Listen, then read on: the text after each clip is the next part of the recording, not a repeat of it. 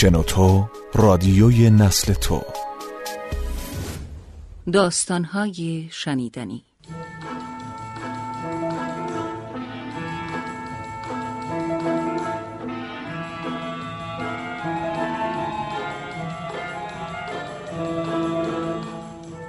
چرند و پرند، نوشته علی اکبر دهخدا،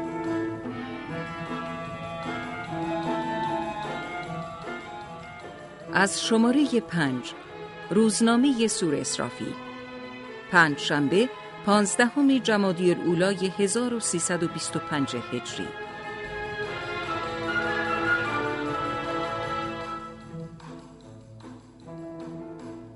اگرچه درد سر می دهم، اما چه می توان کرد؟ نشخوار آدمی زاد حرف است. آدم حرف هم که نزند دلش می پوسد. ما یک رفیق داریم اسمش دمدمی است. این دمدمی حالا بیشتر از 1 سال بود موی دماغ ما شده بود که کبلایی، تو که هم از این روزنامه نویس ها پیرتری، هم دنیا دیده تری، هم تجربت زیادتر است، الحمدلله به هندوستان هم که رفته ای، پس چرا یک روزنامه نمی نویسی؟ می گفتم عزیزم دمدمی، اولا همین تو که الان با من ادعای دوستی می کنی، آن وقت دشمن من خواهید شد. ثانیاً از اینها گذشته، حالا آمدیم روزنامه بنویسم. بگو ببینم چه بنویسم؟ یک قدری سرش را پایین می انداخت، بعد از مدتی فکر سرش را بلند کرده می گفت چه می دانم؟ از همین حرفا که دیگران می نویسند، معایب بزرگان را بنویس، به ملت دوست و دشمنش را بشناسان. می گفتم عزیزم والا بلا اینجا ایران است، در اینجا این کارها عاقبت ندارد. می گفت پس یقین تو هم مستبد هستی، پس حکما تو هم. بله، وقتی این حرف را می شنیدم می ماندم معطل، برای اینکه می فهمیدم همین یک کلمه تو هم بله چقدر آب بر می دارد. باری چه درد سر بدهم؟ آنقدر گفت تا ما را به این کار واداشت. حالا که می‌بیند آن روی کار بالاست، دست و پایش را گم کرده، تمام آن حرفا یادش رفته.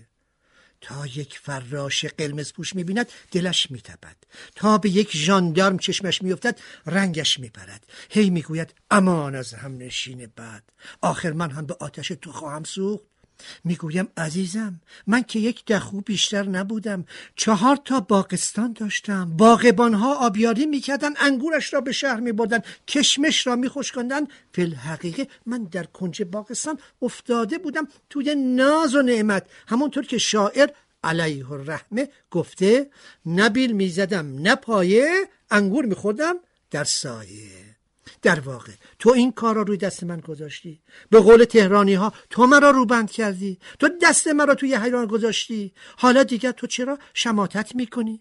میگوید نه رشد زیادی مایه جوانمرگی است. میبینم راستی هم که دمدمی است، خوب عزیزم دمدمی بگو ببینم تا حالا من چه گفتم که تو را آنقدر ترس برداشته است؟ میگوید قباحت دارد، مردم که مغز خر نخوردن. تا تو بگویی من میفهمم فرخزاد است. این پیکره که تو گرفته ای معلوم است آخرش چه ها خواهی نوشت. تو بلکه فردا دلت خواست بنویسی پارتی های بزرگان ما از روی هواخواهی روس و انگلیس تعیین میشوند. تو بلکه خواستی بنویسی در قزاقخانه صاحب منصبانی که برای خیانت به وطن حاضر نشوند مسموم، در اینجا زبانش چپق میزند، لکنت پیدا میکند و میگوید نمیدانم چه چیز. آن وقت چه خاکی به سرم بریزم؟ چطور خودم را پیش مردم به دوستی تو معرفی کنم؟ خیر، ممکن نیست. من عیال دارم، من اولاد دارم، من جوانم، من در دنیا هنوز امیدها دارم. میگویم عزیزم اولا دزد نگرفته پادشاه است، ثانیاً من تا وقتی که مطلبی را ننوشتم کی قدرت دارد به من بگوید تو؟ خیال را هم که خدا بدون استفتاء از علما آزاد خلق کرده، بگذار من هر چه دلم میخواهد در دلم خیال بکنم. هر وقت نوشتم آن وقت هر چه دلت میخواهد بگو. من اگر میخواستم هر چه میدانم بنویسم تا حالا خیلی چیزها مینوشتم. مثلا می نوشتم الان 2 ماه هست که یک صاحب منصب قزاق که تن به وطن فروشی نداده بیچاره از خانهش فراری است و یک صاحب منصب خائن با 20 نفر قزاق مأمور کشتن او هستند. مثلا می نوشتم اگر در حساب نشانه بی بانک انگلیس تفتیش بشود بیش از 20 کرور از قروض دولت ایران را می توان پیدا کرد. مثلا می نوشتم اقبال السلطنه در ماکو و پسر رحیم خان در نواحی آذربایجان و حاجی آقا محسن در عراق و قوام در شیراز و عرفا السلطنه در توالش به زبان حال می گویند چه کنیم؟ الخلیق یا مرنی و الجلیل.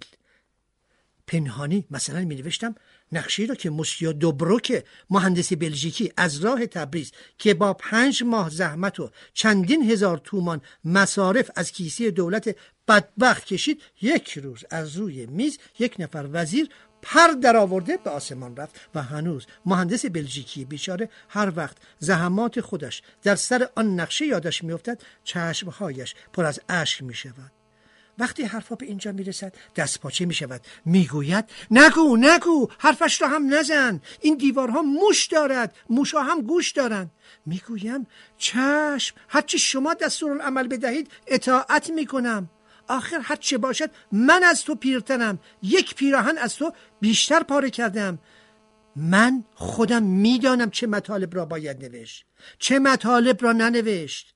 آیا من تا به حال هیچ نوشتم؟ چرا روز شنبه 26 ماه گذشته وقتی که نماینده وزیر داخله به مجلس آمد و آن حرفهای تند و سخت را گفت یک نفر جواب او را نداد؟ آیا من نوشتم که کاغذ سازی که در سایر ممالک از جنایات بزرگ محسوب می شود در ایران چرا مورد تحسین و تمجید واقع شده؟ آیا من نوشتم که چرا از 70 شاگرد بیچاره مهاجر مدرسه امریکایی میتوان گذشت و از یک نفر مدیر نمیتوان گذشت؟ اینها همه از سرایر مملکت است. اینها تمام حرفایی است که همه جا نمیتوان گفت. من ریشم را که توی آسیاب سفید نکردم، جانم را از صحرا پیدا نکردم. تو آسوده باش، هیچ وقت از این حرفا نخواهم نوشت. کانال شنوتو را در تلگرام و اینستاگرام دنبال کنید. به من چه که وکلای بلد را برای فرط بصیرت در اعمال شهر خودشان می‌خواهند محض تأسیس انجمن ایالتی مراجعت بدهند.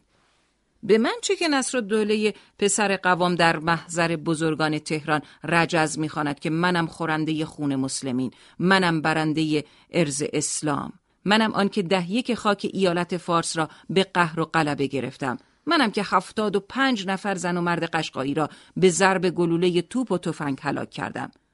به من چه که بعد از گفتن این حرفا بزرگان تهران هورا میکشند و زنده باد قوام میگویند.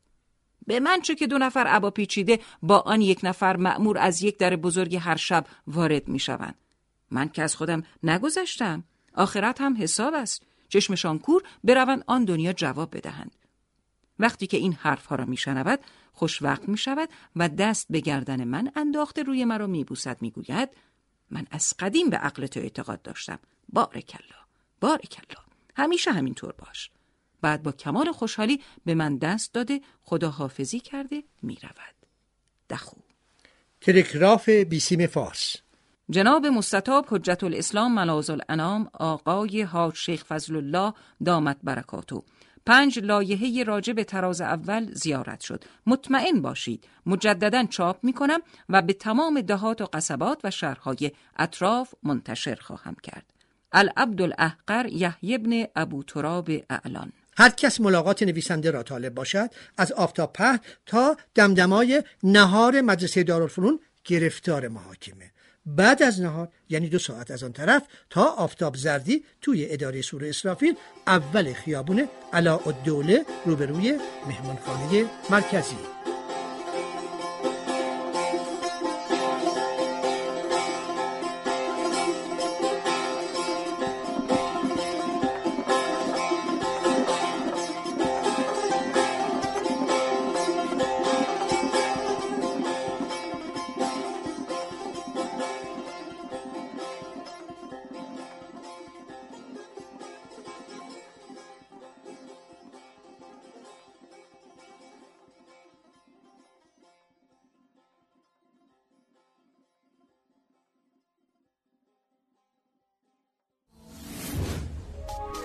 اوقات تلف شده هم میتونن ارزشمند باشن وقتی هزاران دقیقه شنیدنی سرگرم کننده همراه شماست. شنوتو.com